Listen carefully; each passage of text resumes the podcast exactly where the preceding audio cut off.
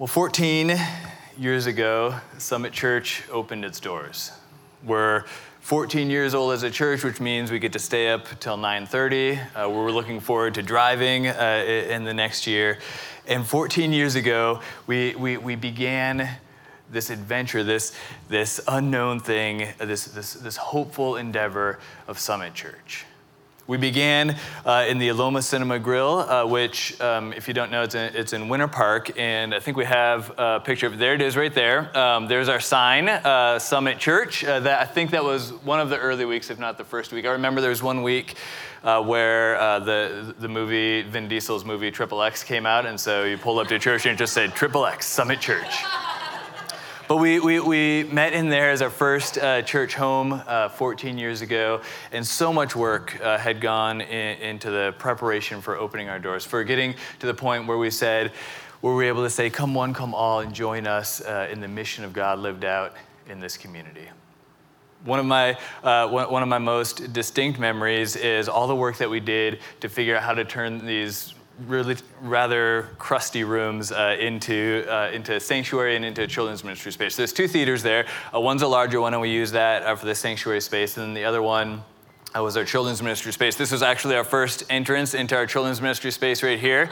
Uh, you can see we spared no expense on foliage and uh, that's Bree, our first uh, children's ministry director, and that was the entrance uh, into the into the small theater. And then in the small theater, it looked uh, it looked like this. We had uh, we, it was very nice. We had bright colors. You'll see uh, those walls in the back and those panels with, with, really bright colors. We had to figure out how to turn this big open space into into nice. containing space for, for all these hordes of children that we were praying would come and be a part of our community. And so in the week uh, before we before uh, we officially opened, uh, we set to work making uh, those walls. And it was, it was, it was foam, uh, kind of laminated uh, with with thin plywood, and then painted bright colors. And it was like a day before before the opening Sunday, and uh, Ron Hauser, Michael Martin, myself, and a couple others uh, were, were, working on painting uh, these walls. And it was all kinds of bright colors, and we had just like 30 panels, and we had them lined up in someone's front yard, and we're painting them. And it starts to rain. And, and so we're like, well, you know, we can't let all the paint uh, run off, and so we'll just load them in the trailer and hope uh, that they dry and they didn't. Uh, when we got when we, when we pull, opened up the trailer on Sunday morning and started getting uh, these panels out, we're prying apart these you know gooey, sticky uh, panels together, and we put them up, and we're like, well, it's probably really important. Uh, especially today, to not have the children lick the walls. Uh, and, uh, and, and, somehow, once it was all set up, the, the donuts were out, the orange juice was out, when it was all set up and we opened the doors, people came in. It's very controversial uh, uh, how many people actually showed up on that first Sunday. Uh, the, no one actually uh, thought to designate someone as the person who should count. And so the person who at the time seemed uh, most responsible among us uh, said very confidently that 330 people had shown up for service. And we're like, this is amazing. And then the next week, uh, we went and we counted the chairs, and we're like, how is that possible? We only have like 150 chairs. How is it that 330 people showed up to church? But whatever, whatever it was, a thousand million people, however many it was, the people who came in didn't come because it was going to be comfortable. They didn't come because it was something that, that would be convenient for them. It was, certainly wasn't something that would be safe uh, for their kids. They came because they believed that God was going to do something incredible in this community. I remember sitting down uh, with, with, one couple. Um, they were our first old people uh, at Summit, uh, and uh, they took us to Angel's Diner, uh, which was like, I guess, contemporary dining uh, for them. And, and they took us and they sat us down and bought us lunch. And, and they said, We figure that we've got about 20 years left where we can give ourselves fully to the work of God, and we want to do that in this place. You've got whatever we have left. And they're still here today. It's an amazing, amazing thing. But they didn't do it because it was the best way to spend their retirement. In fact, he came out of retirement so that he could make more to be able to fund the church in the early days. They came here because there was something deeper than the vision that was compelling them. They believed, and we believe, that God wanted to use us to change the world. See, we didn't start with an amazing strategic plan. It certainly wasn't slick and certainly wasn't well presented. I was our first graphic artist. But what we started with was a realization that God invites us into his work. He gives us the opportunity to participate. And not participate in, this, in the way a dad you know, lets his two year old help assemble a bookshelf with a plastic hammer.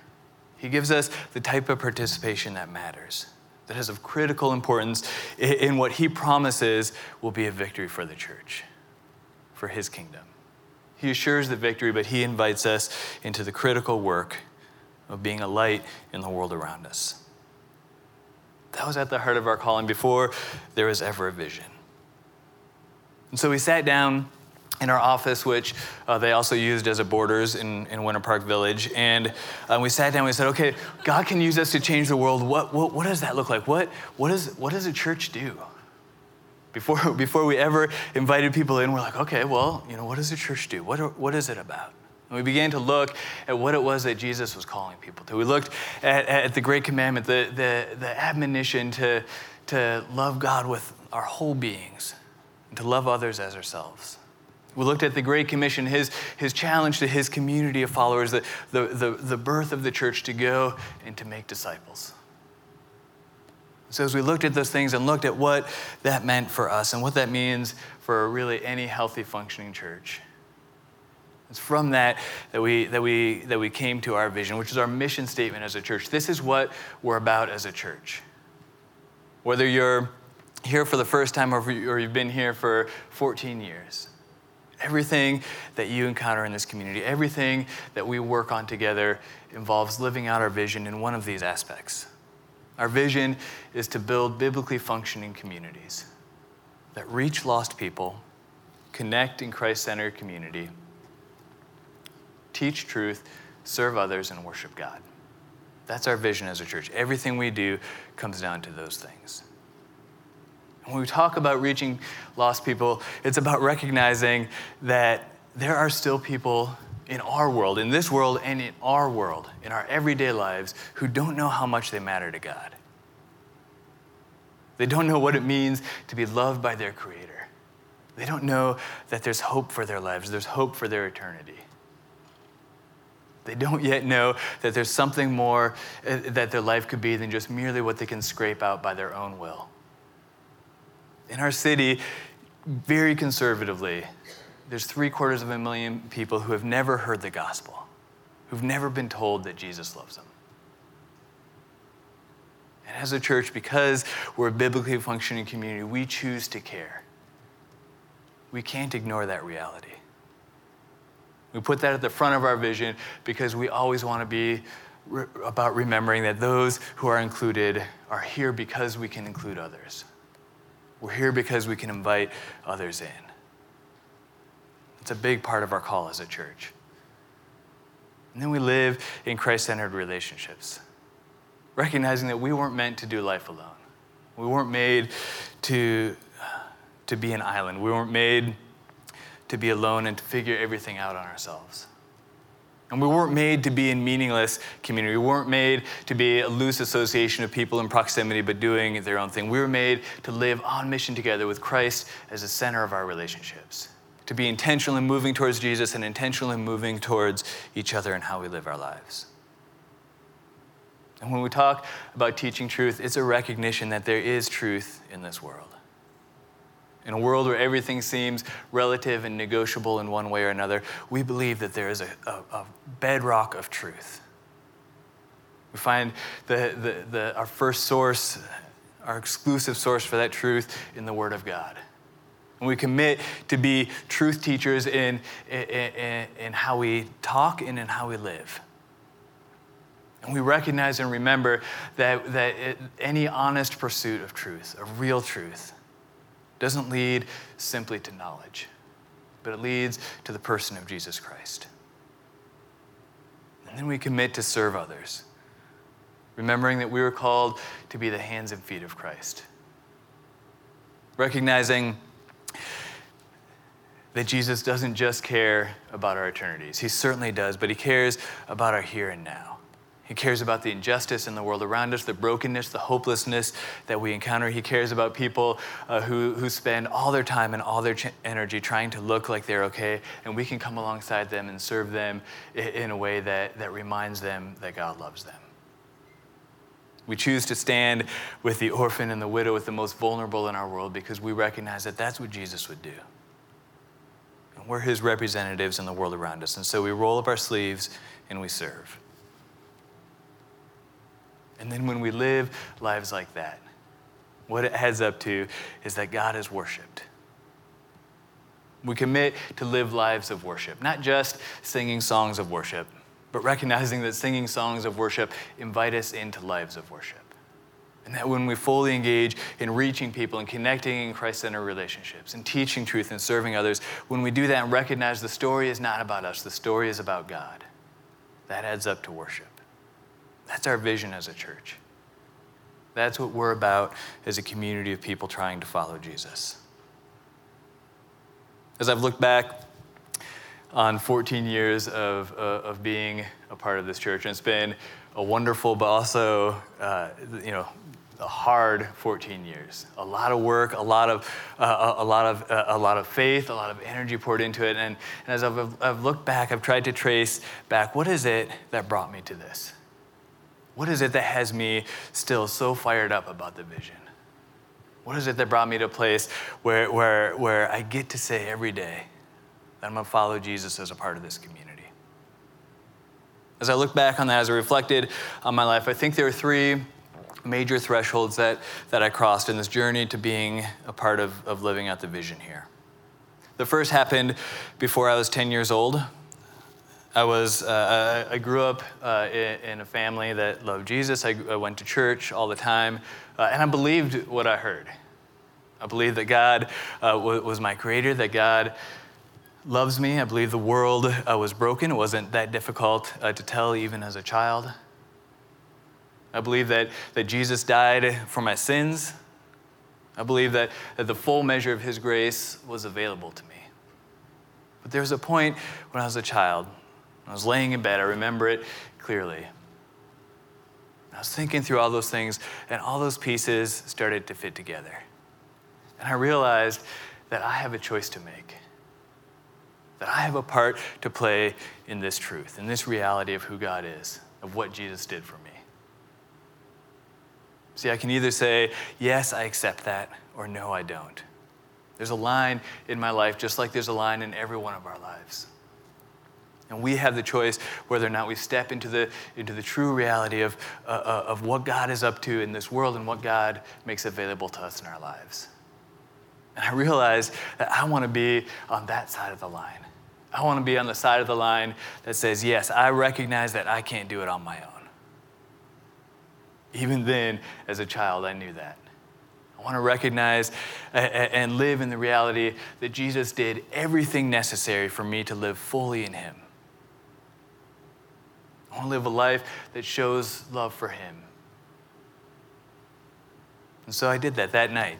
I called my mom uh, in the room and, uh, and I made that decision to give everything I knew of myself to Jesus, to accept His sufficiency, His salvation offered freely to me. There's a time just a few years after that where I was, uh, I was walking on a property. We lived up in a kind of a rural area of Minnesota, and I loved being outdoors, so it was great. Uh, I also had four sisters who spent a lot of time indoors, so that also helped me love being outdoors. And there's this old, I think it was a driveway uh, at, that had been a path driveway some, at some point. Uh, on our property, and it was mostly wooded around me, but there's this path that, that cut through, and I was walking down this path, and I was, uh, I was realizing that what, what salvation meant, what it meant for me to be a follower of Jesus, didn't just say something about my eternity. It didn't just mark the end of something that God wanted to do in my life. It marked the beginning of life. It marked a pathway, an invitation into what God was doing in the world. And I recognized that, that me saying yes to Jesus wasn't just saying, Yes, I'll be with you when I die, but yes, I'll live my life fully for you in every way. And so, on that path, walking on that sunny afternoon, I, I, I gave uh, not just my, the, the, my, my hope for eternity to Jesus, but I gave my life to Him. I said, I'll live for your purposes. Whatever you ask me to do, wherever you ask me to go, I'm in. I'm all in for your work in this world. I want to do the things that you care about. I want to participate in, in, in your mission in this world because I recognize that I want others to have the same access to hope that I've had. So I committed myself fully to his purposes. The final threshold in that journey for me was, was the most surprising of all. We'd moved uh, to Florida. I was, uh, I was a teenager at this point, finishing up high school, and, and, and we ended up in just an incredible church. And it, it was, the, it was the community of, of students at the church that God just used to radically change my life to give shape to, to, to what it meant to live for Jesus, what it meant uh, to follow him in the context of community. And I realized that in order to fully live out God's mission in the world, in order to fully engage his purposes, I had to fully engage his people. And that was a surprise to me because I'm, I, am the person uh, who likes to go it alone. Some of my fondest memories as a child are of the times I took off alone and went and explored new places. The books I love to read are about the people, the intrepid explorer who goes uh, out on his own, no support, no help, and finds new things.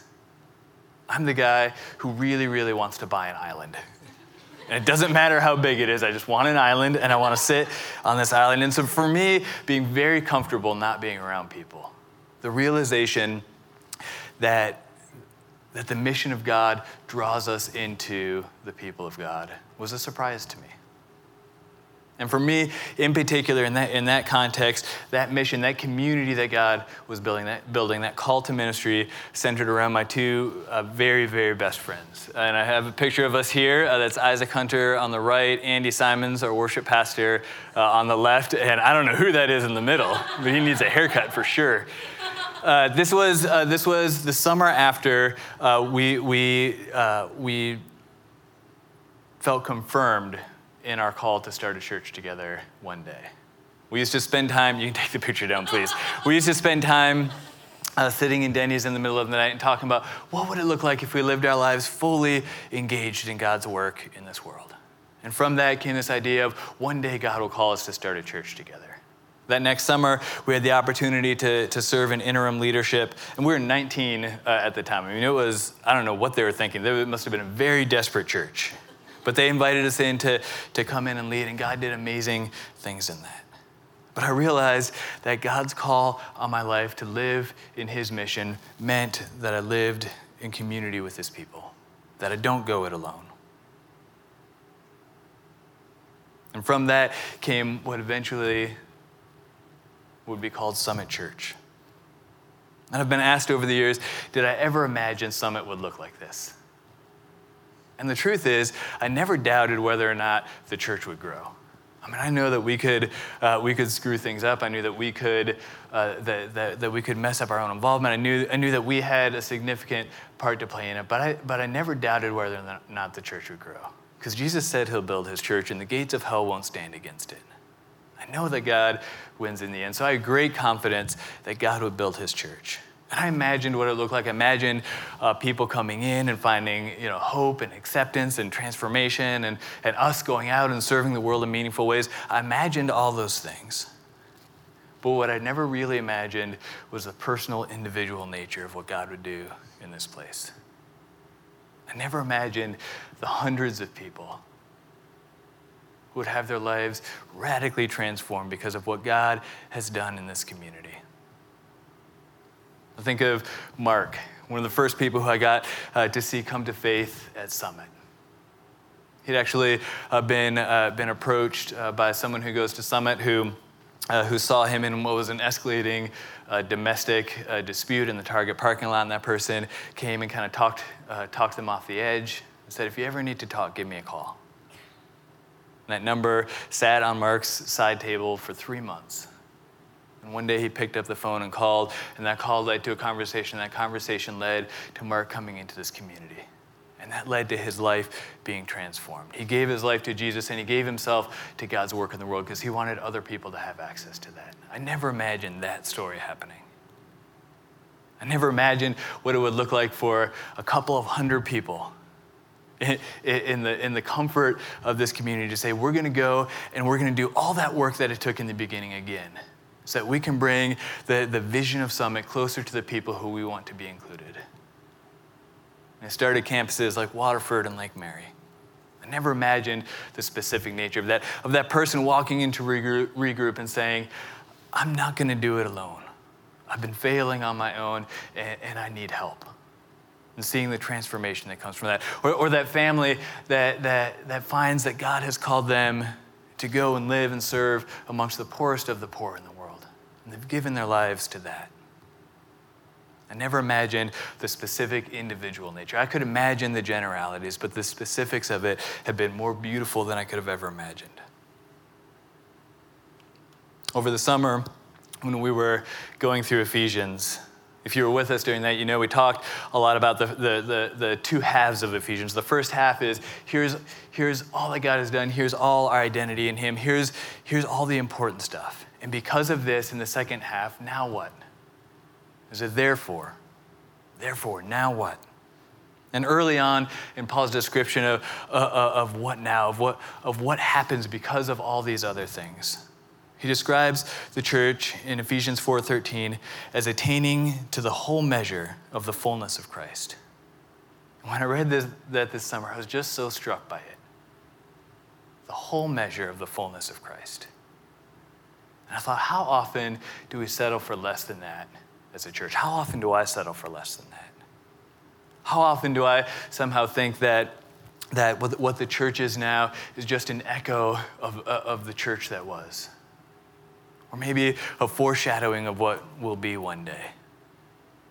We look in a world around us that's broken and desperate for hope, and, and we settle for being a placeholder instead. That's not what the church is. The church is the whole measure of the fullness of Christ.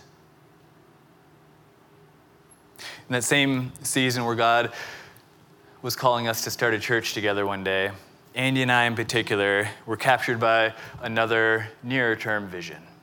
We were going to spend that summer building a go kart that was powered by a motorcycle engine, a 900cc motorcycle engine. Now, if you don't know what that means, it means it's a go kart with all the limited handling and poor braking of a go kart, but with 10 times the power. We're gonna get a motorcycle engine from a wrecked motorcycle, which I guess seems like a bad omen. Uh, and we were gonna put this thing on a go kart frame and we are gonna paint it black, and it was gonna be the embodiment, the physical embodiment of our awesomeness. And so we set out to accomplish this over the summer. We were so sold out for this vision. We talked about it, we made drawings. I think we went to a junkyard once. Uh, and it wasn't too long after that that Andy came to my door one day. We lived on the same street, we lived on, uh, on a circle, and he was just a few houses down. He came to my door one day and he's like, I'm so bored, we just got to do something now. And so we're like, all right, well, we don't have an engine, but Andy's, truck, Andy's dad's truck has an engine, and it also has a tow hitch. And so what we'll do is we'll build something to be powered by the truck. And so we went to the hardware store.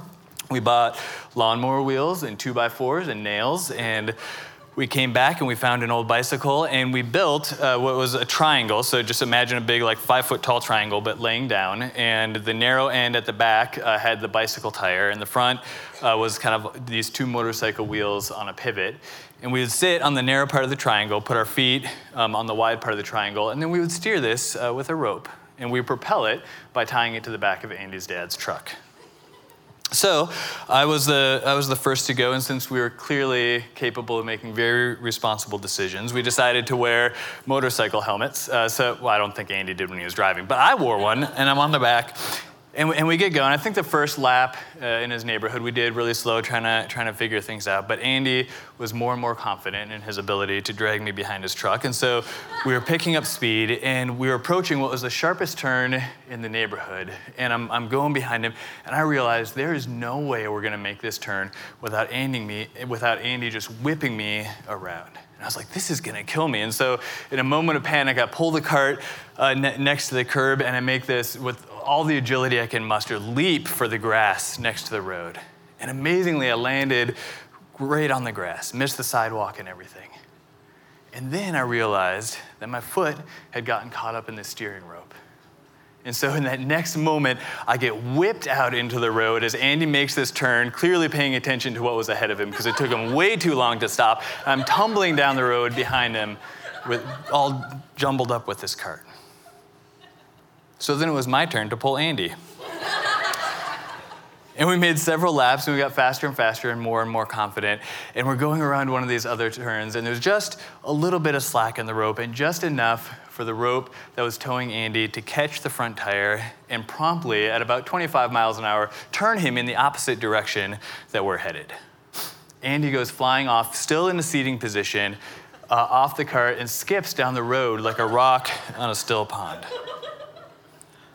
We started the summer with a beautiful vision and we'd, and we'd ended the day with some sort of macabre Home Depot death sled.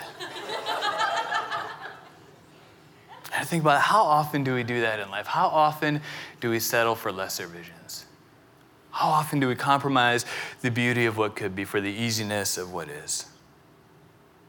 How often do we in our family imagine this is what our marriage could look like? This is what this is the parents that we could be. And then we end up settling for just getting through another day. Or we look at our, at our new job or our new school and we say, we're going to go in there and we're going to be the light of Christ in the world around us. And yet we find ourselves going through our workday, just hoping not to get noticed. Or you look in your own life and you're like, I, am gonna, I'm gonna be fully transformed into the image of Christ. I'm gonna be pursue personal holiness with a vigor. I'm gonna live my life on mission for God. And then you find yourself just trying not to get worse. Or maybe it's in your church. I mean, maybe it, you, you, you, you step into the church community saying, I'm going to be fully engaged with God's work in this world and we are going to change the world. And yet, over time, you find yourself more of a spectator, watching and reviewing like you would a movie, and missing out on the opportunity to live out the mission. It's not God's vision that has gotten smaller. It's that we've settled for smaller visions. God's vision doesn't get smaller. It, like Narnia, is always bigger on the inside. It's certainly harder than we ever thought it would be, but a God given vision is more beautiful than we could possibly imagine. And when we settle for lesser visions, we starve our souls. We become dull to our needs and dull to the needs of the world around us. We settle for the echo of what was or the shadow of what could, could be. But we forget the beauty and the fullness of what is possible in the here and now. And when we settle for lesser visions, it's not just us who suffer. We live in a world that's broken. And you don't have to look hard to realize that. We live in a world where people uh, live every day in, in brokenness and pain. I mean, you look at any headline of what's going on in the world around us, and when you look deep and peel back the layers, you find broken relationships. We have more access to, to, to communication to, to be seen and heard than we ever have. And yet we're, we feel less heard, less seen, less known, and less loved. But it doesn't need to be that way in the church. In fact, it ought not be that way in the church. In the community of faith, people should be able to look and see the beauty of what it means to be known, accepted, and loved. To be, cham- to, to be loved for exactly where we are and cheered on to what God is making us to be. It's interesting to me that Jesus, when he was, when he was praying before he went to the cross, when he was praying for us, for the future followers of him, he prayed that there would be unity. And just before that prayer, when talking to his disciples, the, the seed of the future church, he said, I want you to know that the world is going to know that you're my followers in the way that you love each other. People outside looking in will know better who I am. They'll know you're mine by how you love each other. When people look into the church, they should see something so attractive, something that they can't see anywhere else in the world. It's the Christ centered relationships that, that, that, that make the possibility of eternity believable for people who don't dare yet to believe it. Our call to action as a community, our call to action as we live out the vision, is a call to community to be on mission together in Christ centered relationships, to take bold steps into community, and to take bold steps into opening our communities for others. I believe that there is something that God wants to show the world that can only be seen in the context of Christ centered community. When Jesus said, I'll build my church. When Jesus left his mission, all that he had done, uh, and, and, and, when he left that, he didn't leave it with a strategic plan, he didn't leave it uh, uh to, to a governmental agency, he didn't leave it to a social movement, he didn't leave it to a fund, he left it to people, to a community of people with Jesus at their center. He said, I will use you to be my hands and feet, to be the whole measure of the fullness of Christ. There's something that God wants to show the world that can only be seen in the context of Christ centered community. A few weeks back, I did a, a short survey with a number of folks uh, from Summit, and I asked them two questions. The first question was, what, what motivates you to take steps into intentional community? And it was really interesting. Everyone had a very clear picture of the benefits of being in Christ centered community. Everyone had a, a, a, clear understanding of what that would mean for them, of, what, uh, of the value of being known and loved and vulnerable, of what it could mean for people around them, of how they could be uh, that for other people, a champion uh, for, for God's transforming work in their life. Everyone had a very clear understanding of, of the beauty of what could be an intentional community. And the second question is what, what are the biggest barriers to you taking steps into intentional community? And almost without exception, there were two answers busyness and fear. Everyone knew how, how, how much they needed intentional Christ centered community. And yet, everyone struggled with busyness and fear as significant barriers to them stepping into that. And it takes a lot of energy to overcome that. I mean, living fully into the, the beauty and potential of a God-given vision takes work. It takes, it takes saying that we're not going to put community on top of our business. We're going to move our business out of the way so we can fully engage in Christ-centered community. That we're going to take the risk, do the hard work of stepping in and making ourselves vulnerable so that we can be a light for those around us, to overcoming the fear. But I would venture to say that no one who calls Summit home, no one has said, This is my church, has said so because they want to be spectators. Because we merely want to sit and watch. We want to get in the game. I mean, you look at any of us bizarro parents at our kids' athletic events, and you know we weren't made to sit on the sidelines. We yearn, we urge ourselves into the game. We were made to be in the game. We signed up because we dared to believe that God could use us, and we should not settle for sitting on the sidelines. And so we take bold steps into community, into living out the vision in the context of Christ centered community. And I don't know exactly what that looks like for you. It might mean that you, that you join a Summit Connect group. We'll talk about it. We'll talk about a lot of ways that we can connect o- over, over the fall. It might just be as simple as that. It might mean that, that you lead a connect group so you can invite others in, that you open up your home to include others. It might mean that you start volunteering so that you can get to know the people you go to church with. It might mean that you open up your community so that others can be included, or that you take your community to the world so that you can display the love of Christ to the world around you. I don't know exactly how that plays out for you, but I'll tell you where it plays out is in your relationships. If you want to fully engage in God's mission in the world, you have to engage His people. There's something that God wants to show the world that can only be seen in the context of Christ centered community. And it's a scary thing, and it's a difficult thing, and it's a big commitment, but nothing worth doing is easy. And so, your challenge and my challenge is to put aside the busyness, to step through our fear, and to fully engage in Christ centered community and see what God does in our lives and see the potential of what God can do through our lives for the sake of others. It looks a lot of different ways, but I want to end our time together looking at one example of what happens when people take that bold step into Christ centered community. Watch this.